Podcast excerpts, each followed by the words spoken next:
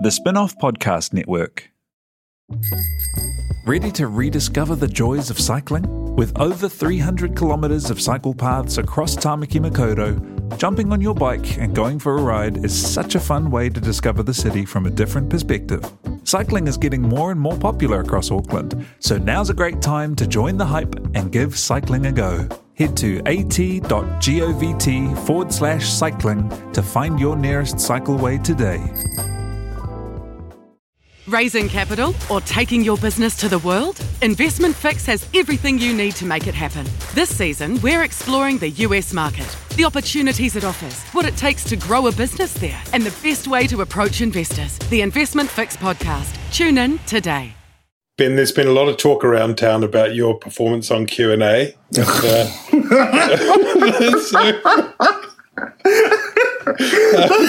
And how they had to use all the B roll they could find. They were cutting I, to pastures in Austria. yeah, it's it's really sad because like my sense is that I'm not old and out of touch and uncool, and mm. yet. all the evidence points to the contrary.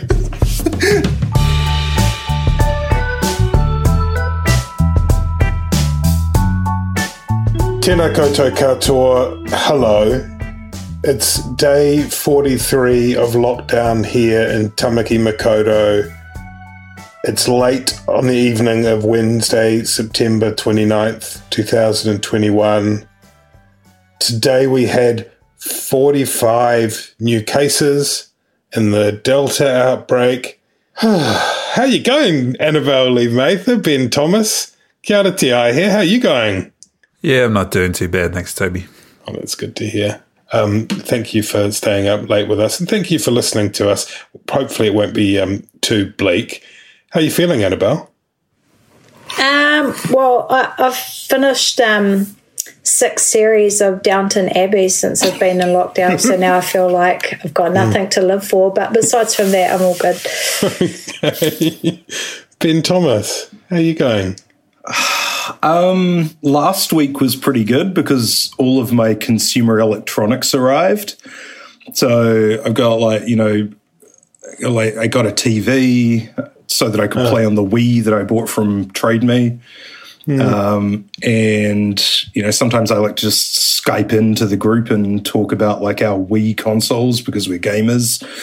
Um, right. I've been air frying up a storm. Tell um, us about the um, air fryer. How's the, the air fryer? The air fryer is real good. Yeah, like it's it's it's incredible marketing, right? Because it doesn't fry anything. Like it's it's it's just it's just a small oven that works well.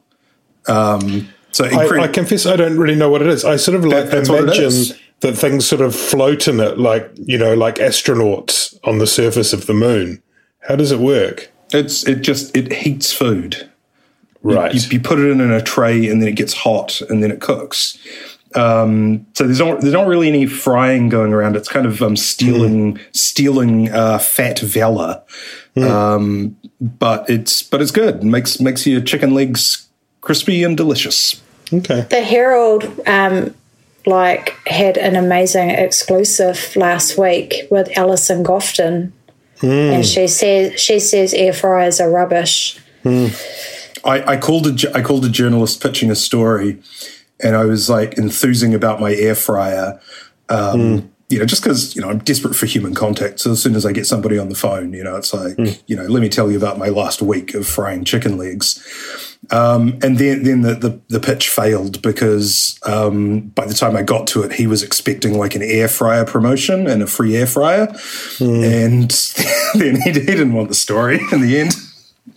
So look, we're, we're all learning a lot about our craft we're all we're all learning a lot about ourselves, aren't we? Uh, as we enter what seems like the seven or eight hundredth week of lockdown here, and um, also look. Uh, a couple of people have been in touch to say you guys are very focused on yourselves in lockdown, and what about the rest of us outside lockdown? And I just got to say, sorry, uh, we're going to keep talking and feeling sorry for ourselves about being in lockdown yeah, how, about, how, how, how, about how about how about they get fucked? How about they go to a bar? How about they go mm-hmm. get some table service somewhere if they're mm. so fucking bored? Hold on. Uh, that's not all the people who have corresponded this week. There's, there, there, were, there, has been some uh, interesting constructive correspondence, which I might get to later. I don't want to be all Kim Hill on it, you know. Um, the exciting thing is, ladies and gentlemen, that we have got so many different plans for the COVID response. if Ben Thomas had been on the phone talking about a novel response to the novel coronavirus rather than an air fryer, maybe he would have had more luck. We've had plans in the last few days from all of New Zealand's main opposition parties, from the ACT Party, from the National Party, and from the Sir John Key Party, uh, beginning on Sunday, where his opinion piece appeared in every, just about every New Zealand media outlet. Um, we're yet to see whether or not, I haven't seen the latest coffee news yet, but hoping it'll crop up there too. Ben, you will have been reading these eagerly, these page turners. Yeah, part, parts one through four. Um, it very much is like a, like a, a Middle Earth trilogy. What's your what's your wide angle take on the COVID response plans, please? Uh, I have. Oh, I'm sorry. I've been really busy today, and I haven't uh, waded my way through um, the national oh. uh, one. Um, Fifty-eight pages. Fifty-eight pages. The national one. Yeah. Um, keep it short, guys. Um, you know, we we're, we're, not we're not concerned about policy. Like who's who's baked a cake recently? Yeah, look, uh, apart with, the exception of ACT, who uh, seem to be very much in the kind of um, you know human ingenuity will beat the virus once once once once you know.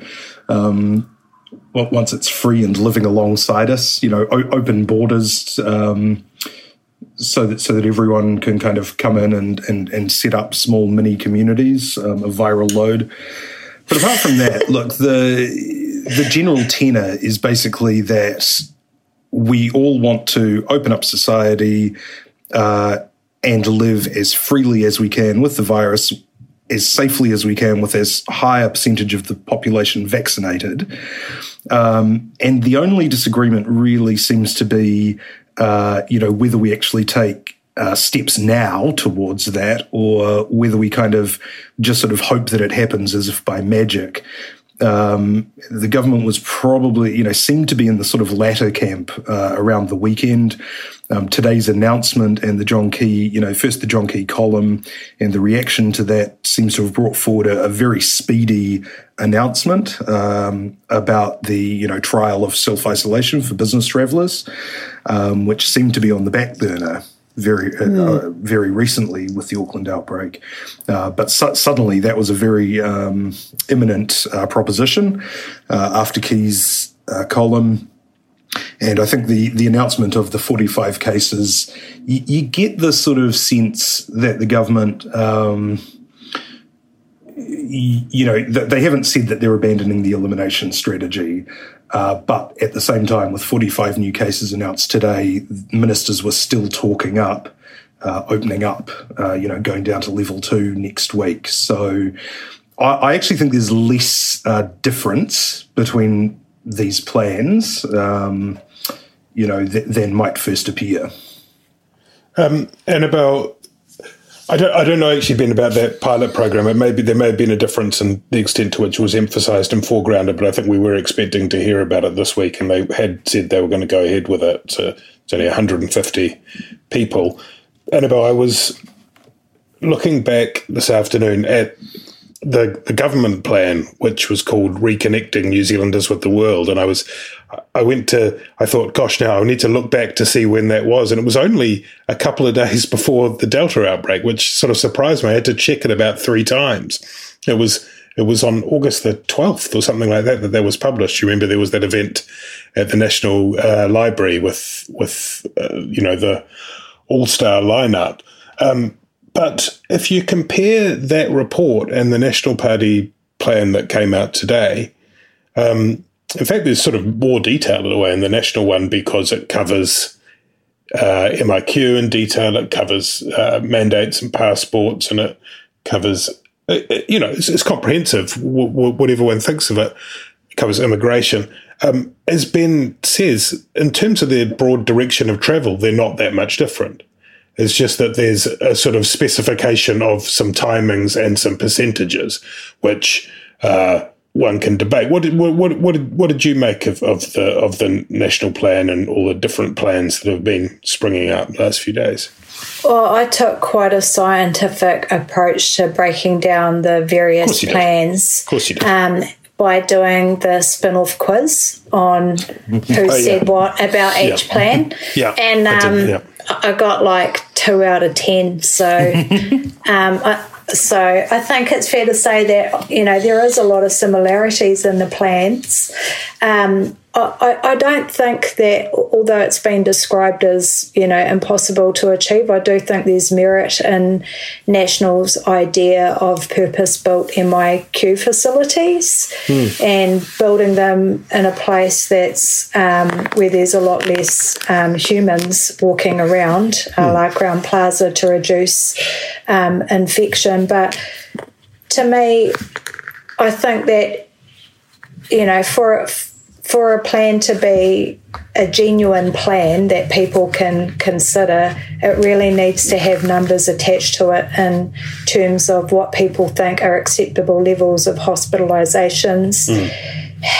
Um, specific numbers of hospital beds that will be added to the current system to meet that demand, and and how many deaths they're comfortable with, and, and any plan that doesn't include that is kind of morally bankrupt, really, because people need to be able to really analyse what the actual human cost is of opening up our borders.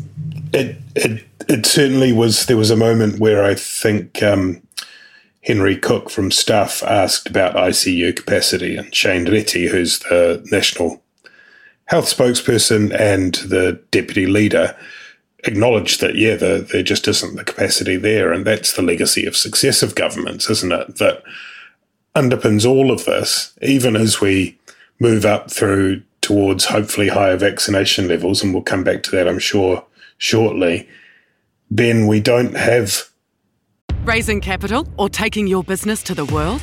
Investment Fix has the lowdown on everything you need to make it happen. This season, we're exploring the US market, the opportunities it offers, what it takes to grow a business there, and the best way to approach investors. Join some of the superstars of the investment and business world as they share advice from their time in the US so you can make your mahi count in this massive market.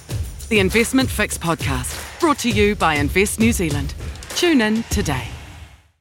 the ICU beds. We don't have the provision, and that is a kind of inescapable limitation on all of our decisions in this territory. Yeah, and one thing that people in the sector have been talking about is it's not it's not just the infrastructure; it's it's actually the um, the manpower. Um, It's it's the people available, and you know, I mean, again, you sort of come back to well, what what were we doing in that kind of twelve months? Say that we brought ourselves with that first lockdown. Um, that was a period where it was very hard for non-New Zealanders to come into New Zealand. Where we, you know, there's still stories of medical professionals leaving now uh, because they they can't get their residency. Uh, because families, you know, couldn't get over the border and they were separated for the from them for, for months and over a year in some cases. Um, and, you know, that seems to be one of the glaring failures. You know, we had this COVID free paradise status and we, we don't seem to have capitalized on it to get the people that we need um, to have that capacity. Because, yeah, you know, if any, any kind of loosening from now, you know, if we go into level two next week, as the government seem to be signaling, we will have a, a, a pretty big expansion of, ca- of cases. Um, you know, it looks like. Um, And, and you know there, there is a question you know obviously se- public sentiment seems to have turned a lot towards sort of reopening.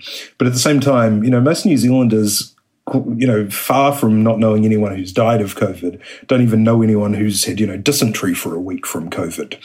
Um, and and the sort of the the levels of sort of sickness in the community even without hmm. serious cases or life threatening cases might come as a hmm. bit of a shock hmm.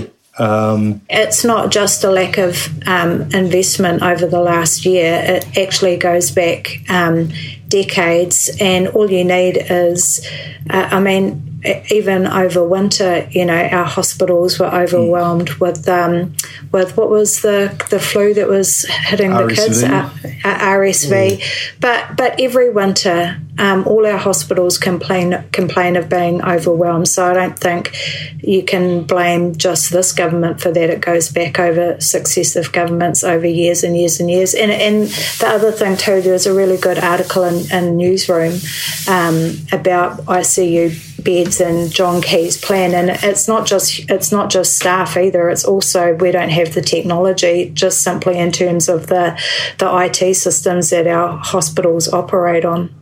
And one of the things that has also become clear over recent days, especially today, is that a really large proportion of the people who are caught up in this outbreak are people who are kind of on the margins of society. They're people who live in transitional accommodation. You know, halfway houses is the is is what we would normally call those. Mm. In emergency accommodation, people who don't have secure homes and that too is the result of years and years of neglect and underinvestment. And for successive governments. This isn't about mm. one particular government. This is about crises that have now come together. Two crises, a health crisis, crisis in the health system, and a crisis in the housing system. And the thing that terrifies me is that, I mean, we've seen a bit of this. Uh, hopefully we won't come back again, but you do feel when people are on, ed- on the edge and all these cases re-emerge that the anger is likely to in many cases be directed towards the people who are the ones who are at the sharp end of it rather than the people who have failed to provide the proper resources over the years. It's pretty disappointing, eh? Because this time last year, you know, there were stories being done, including by our program, about how this was a once in a lifetime opportunity to deal with homelessness and all of these homeless people getting put into housing, and that's obviously fallen apart. The, the infection rates for Maori at the moment is now at 16%, which is actually for the first time since COVID arrived higher than what we are in terms of our percentage of the population. And mm. of hmm. course, Pacifica are up, up around. Um, uh, about 64 now. But, you know, it comes back to that saying of what's good for Māori is good for all New Zealanders. And when you start to look at the regional breakdowns of, mm. you know, where vaccinations are going well, where there's strong uptake, and what iwi are, are doing a really great job in terms of being able to roll out mass vaccinations like Ngāti Whātua and others, you know, iwi that have had settlements that have had the chance to like build up their manpower, their wealth, their infrastructure, they're in a much better position to be able to dig into those hard to reach whānau members and hmm. help them while helping the rest of the community, including Pākehā. But for the iwi that have been um, subjugated for a long time that have had a particularly rough relationship with the crown where they haven't had the settle their settlements those are the ones who are really lagging behind in vaccination rates and it's not just about reaching those whānau or getting to where they are it's overcoming decades and decades of suspicion, mistrust, mamae that they feel at the hands of the state. And now it's coming mm. home to roost in those communities. And we have a pressure that compounds all of that, which is that the latest numbers on vaccination, which is our way out of this, have it probably isn't too much to say that they've stalled, right? Like the you look at the you look at the line on first doses and it's nosediving. Uh, we've got a real issue here, and those hard to reach communities that you talk about, Annabelle, is a is a is a massive part of that, isn't it? I mean, it's something that's addressed in all the plans, and, and that that, it, that that uh, stuff needs to be done. And you know, John Key yeah. wants buses outside nightclubs, and I mean, I kind of wonder whether it's it's actually one of those things where it's there isn't a solution. There's a hundred different solutions that need to be attempted at the same time they're, they're, I mean, in some ways, we're almost victims of our own success in terms of the elimination strategy. Because when it's out there and it's swirling around, people get freaked out and they, they, they book in and go and get their vaccination. But I thought John Key's piece really showed his naivety about understanding what's going on in New mm. Zealand because there's a difference between vaccine hesitant people and hardcore anti vaxxers. And a vaccine hesitant person or just a time poor person, you can, like some iwi are doing, offer some hangi, some hangi packs, come down in the car, drive through, jab, get your hangi and off you go. That's great. But if you're a hardcore anti vaxxer, a $25 voucher is not going to cut it. It mm. takes it takes work to like get into those communities, build up trust, use the health professionals that they already have existing relationships to do that. So, I mean, frankly, some of that stuff in that column, which will just seem so divorced from the reality of what some whānau are living. Yeah, I, th- I, thought there was I thought there was some um, criticism of the key column, which you, you know what was that term that we used, that used to get thrown around key derangement syndrome. You know where um, you, you, had sort of commentary, you know, online. I've been trying to stay offline, but um, you know that Key's suggestion that Māori and Pacifica providers be given, uh, you know, extra, you know, extra funding for each dose they administer, basically. Um, you know, that just showed what a racist Tory scum he was. But, you know, if you, I think the very next day, Colin Tukuitonga was saying on Radio New Zealand, you know, they actually have the they have the capability um, in South Auckland, the, the Pacifica providers, to go door to door for testing, uh, but they don't have the funding and the resourcing. And if you mm. could give them, you know, a certain amount, for and this is you know for vaccine because I think it, it, eventually it will have to be like census. I think Henry Cook noted that in his stuff column. Mm. We actually are knocking on people's doors, understanding why they don't want to be vaccinated if they don't, if they're not being vaccinated, and be able to hook them up with somebody who will be able to go in and, and talk to them where they feel most comfortable. Um, and and that is a resourcing issue. Um, and it doesn't have to be doctor. You know, you don't have to have doctors knocking on every door. You know, this this can be the sort of thing. You know, census used basically student job search people and you just need people who can talk to the people in their neighborhood and you know figure out what's going on with them um, so that you can then take further action. And i i don't know i mean there's there's promising sort of signs. Counties Manukau dhb says that they've got a program uh, for uh, you know in the home vaccinations. Um, but but again it's sort of it's targeted rather than general. And i actually think in order to in order to get every, you know, if, if you if you're, you're going for 100% vaccination, you can't afford to be targeted. Uh, because again, as Henry pointed out, as you've pointed out, you know, there are people who are just going, you know, who are hard to reach. Um, and and it does you, know, you really do have to literally go to them, not just park up a bus in their town centre. Mm, like that's right. Um, and you know, look, there are some people who will never get vaccinated. Um, you know, I know I know a guy who is um, one of the uh, victims at Lake Alice, right? And you know, subjected to the most appalling abuses of power by, by a government entity. Now, you know, you, he's he's he's he's quite strongly anti-vaccination now. Now, mm. that that may not, you so, know, his, his, his who fear, would have thunk it? His, yeah, his, now his, his, his, fears aren't founded in this case. But what do you, you know, I mean, he gets a pass, right? You know, after being tortured as a child, you know, he gets to say, yeah. no, I don't, I don't want the vaccine, right? But in most cases, you're right. Vaccine hesitancy isn't like staunch anti-vaccination. It's just people who aren't sure, they don't know enough, and you can break through, right? Mm. And um, and and we have to be targeting everybody. And I, yeah, e- even though there are good signs of that, you know, promising signs here and there, um, I just it doesn't seem like the government has a kind of holistic strategy the same way that it does for the census every time it does it.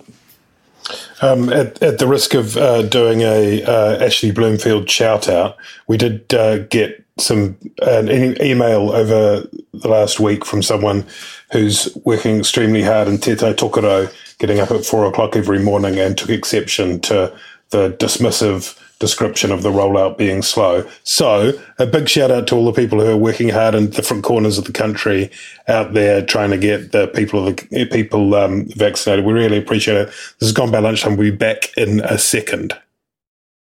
One of the parts of the National Party plan released today that got a fair bit of attention was the MIQ facility chapter. Um, and we've seen, of course, the whole kind of bingo, lotto, housey lot lobby happening overseas, um, which is more visible now because people get these, you are 16,000th in line and don't even let them have any fruit machine fun around it. But obviously, you know, we've seen countless stories of people whose situations are really, really awful. Just, you know, in their, in their hundreds, all these situations with relatives who aren't well that they want to see, families split apart, all that kind of thing. And, um, one of the, this, there are some pretty heroic ambitions in the national plan in terms of building these uh, custom quarantine facilities. But of course, they don't have to build them. But what it does do, I think, is shines a light, and I think this goes as well for the criticisms around both antigen testing and saliva testing. These are things that should have been done some time ago. In terms of the testing, the Roche report came out now one year and one day ago, it was presented to government by uh, Roche and Simpson, and it included urgent attention to saliva testing, which could make people more likely. There's evidence that people are more likely to provide testing. As far as MIQ facilities are concerned, on this very podcast, the you know we three high level epidemiologists were talking about Ohakea as a place where you could you know build a Swiss village of chalets or whatever. What do we know? But it's not so much a question, it seems to me, necessarily, Annabelle, of whether or not those things can be done by Christmas, because probably they can't as far as the MIQ facilities are concerned. But it does suggest that the government, the ministry, have been moving too slowly in some areas. I think. Yeah, I think you know the the um, the spit test one is you know, obviously one that's been going on for a while, although it is not as reliable as the um, as the the cotton bud and the brain, the brain stirring of the yeah. Yep. Um, I, I, have enormous aroha for everybody who wants to um, who wants to come home to Aotearoa for whatever reasons and, and isn't able to. And, you know, I can only imagine how frustrating it must be when you see international sports teams um, getting priority over people who are wanting retur- to return to, you know, be with a dying loved one or bury a loved one or, you know, make it home in time for their baby to be born. Um, at the same time, I also feel enormous aroha for whānau who have been um, affected and infected um, with COVID and, you know, have had to watch their loved ones on life support and all of that sort of stuff. Uh, I think um, obviously the system is not perfect and does need improvement, and um, you have to question the way some groups are getting prioritised. Um, but I think to say that to offer a plan and say that all New Zealanders could be home by Christmas is just a unrealistic and and two incredibly irresponsible because those people coming home, not that through any fault of their own, um, pose a real danger to people who are already here and, you know, we've seen one person un- unwittingly from Australia go on to infect a mm. thousand people here. And I think to, to sell people, um, or to promote a plan like that when, when you can't even put a number on how many people might die as a result is um, pretty unfair. I mean, it seems strange that there haven't been that many efforts. You know, there hasn't been any effort to build purpose built um, MIQ. Uh, and I think you know one one of the arguments about it, um, you know, I think late last year was, well, actually, look, the vaccine's coming. We'll probably be through this by the end of the year. What's the point of starting building one now? Mm. Um, and, and of course, you know, here we are. Um, and yeah, look, I'm not like I'm I'm I'm not a I'm not a builder. so I, I, don't know, but like when, whenever I go down to um, Whakatane, the place that I love to stay is the Whakatane Holiday Park, and I usually stay in one of their cabins, um, which is basically um, old flood relief housing uh, hmm. because the, those plains flood a lot, uh, and I think it's it's old flood relief uh, accommodation from the Edgecumbe floods from a few years back. It's perfectly serviceable. People pay you know hundred bucks a night or whatever to stay there. Um, so I don't I don't think there's anything wrong with knocking up you know quick you know mobile units. Um, it, you know that that sort of you know, I mean, I guess, like, again, I'm also not a sewage engineer. I'm more of an epidemiologist and a, a virology expert. But, yes. um, you know, if, if you're in that kind of area, you know, you, you would have like a lot of, uh, you know, you, you know, ventilation, lots of area to walk around, that kind of thing. So I don't. It, it, it's it seems strange that there's there's you know that there's no solution. I mean, you know, maybe Kiwi Build scared them off, but it, it, it seems implausible that you know we know temporary accommodation does exist in New Zealand for emergencies um, that we, that we couldn't do it, especially if it could be repurposed later, you know, yeah. so that emergency housing isn't isn't overcrowded or you know in basically gated communities run by gangs. Um, so it's, it's it's not like there won't be demand for housing in New Zealand at any point in the foreseeable future, right? That, that, That's right. Just just put in whack in a mezzanine floor and call it a tiny home for two Central City lawyers. yeah, um, on you know Bulls borders. It's attractive, I think. Um, one other part of the um, National Party plan that was just about gazumped by Labour concerned the immigration component that Erica Stanford has been leaving. Um, and we've seen a release which hasn't. It, will come out tomorrow morning, so it'll be published by the time this podcast is in the world. But um, Chris Faafoi has announced that I think around 165,000 migrants in New Zealand will be given a pathway because everything is a pathway now, um, and uh, sort of freed from the appalling situation they found themselves in when they were locked down in COVID. But Erica Stanford, I think, stumbled upon that on the Immigration NZ website, Ben. Yeah, it was another hack, just like the uh, Gabriel Makhlouf ha- uh, Treasury hack from a few years ago. Um, somebody went to the website and saw what had been put up on it. Um, we think the Russians might be responsible, or possibly Except the Chinese. On that one, it was it was when they found things by doing searches, doing, right? Like yeah, the searching search the search bar. I think, I think this one was just this, on the front page, wasn't it? actually looking at the website yeah. and seeing it there. Yeah. Um, yeah, this is this is more social engineering. Um, I mean, look, great, great get for Erica Stanford. She's really set the pace in that portfolio. Um, and again, Chris Faafoi has been busy, so he's he'll be announced. He was announcing that today, um, and accidentally announced it yesterday. But also in the House yesterday, um, some some very suddenly introduced uh, measures about um, commercial leases, um, kind of forcing. Uh, mm you know, requiring landlords to, to reach a quote compromise with their mm. um, tenants. If we go back into level four again, um, making it making it uh, you know not not allowing landlords to terminate uh, residential tenancies during mm. level four if we go back in um, and a whole raft of things, which, actually sort of made me reflect on this lockdown. Um, and, you know, the students have been talking about this as well. There were a lot of sort of um, bespoke or discrete measures that were rolled out for that first lockdown. And, and some of them were just sort of automatically brought out again, like the wage subsidy, for instance, or the resurgence payment. But then a lot of them, for instance, uh, allowing students to get their, you know, another lot of, um, live, uh, what's called um, course related costs under their student loans. Um, hmm. And these these tenancy measures, particularly for um, residents, you know, renters, um, were, were kind of neglected during this lockdown.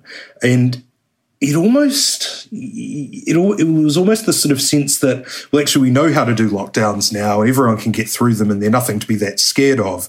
And so mm. there weren't quite as many protections put in place as maybe there were last year when things were a bit uncertain. Um, but but that in itself you know caught people by surprise uh, you know again students and renters. Um, and and I think also uh, custody arrangements as well.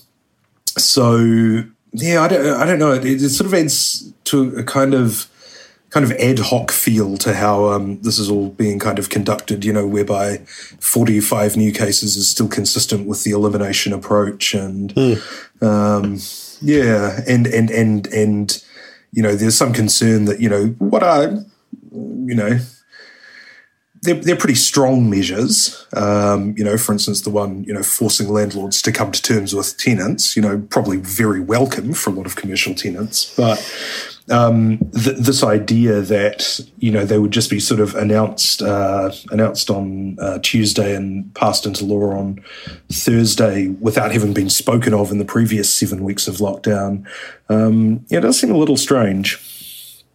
I mean, it's, I suppose, complicated on two fronts. One, because first time round, we all thought that the economy was going to be absolutely floored mm. as never before. And turns out it wasn't. But and the out- second one, and the second being that no one really anticipated that this lockdown was going to drag on as long as it has. I think you know there was still a kind of confidence that it was going to be shorter and sharper, despite the evil Delta tail. Delta dawn. Delta Dawn. Delta goddamn Dawn. Speaking of dawn, it's um, the sun is rising now as we towards the end of this podcast. Um, Bells, have you got any uh, anything to take us out on? I feel like you have probably some profound thought that you can, um, you know, raise our spirits with. I've got nothing, nothing. Like, like maybe um, not even like a smug hermit kingdom like metaphor thing that I could play. Takeaways? What about like a um uh what did you call what's the thing you've been watching?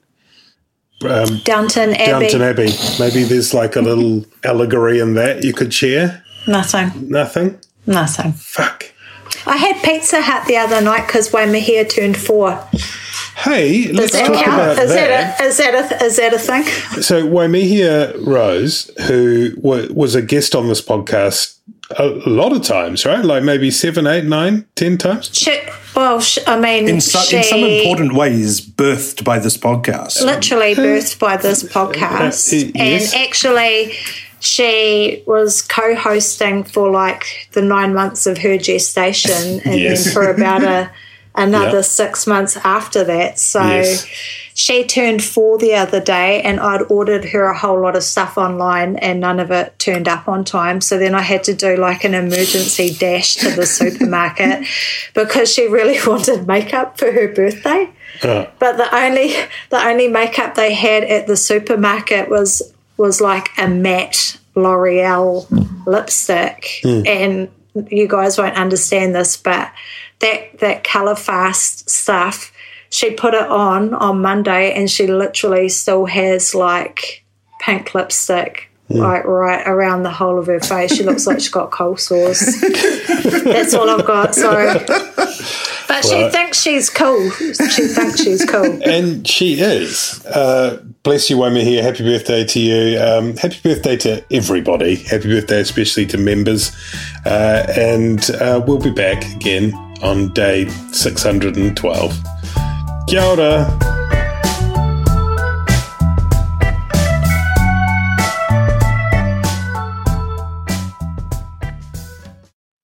Kia ora e te iwi, Te Aihe Butler here, podcast manager at The Spinoff. If you enjoy listening to our podcasts, consider supporting our mahi by signing up to become a Spinoff member at thespinoff.co.nz slash donate.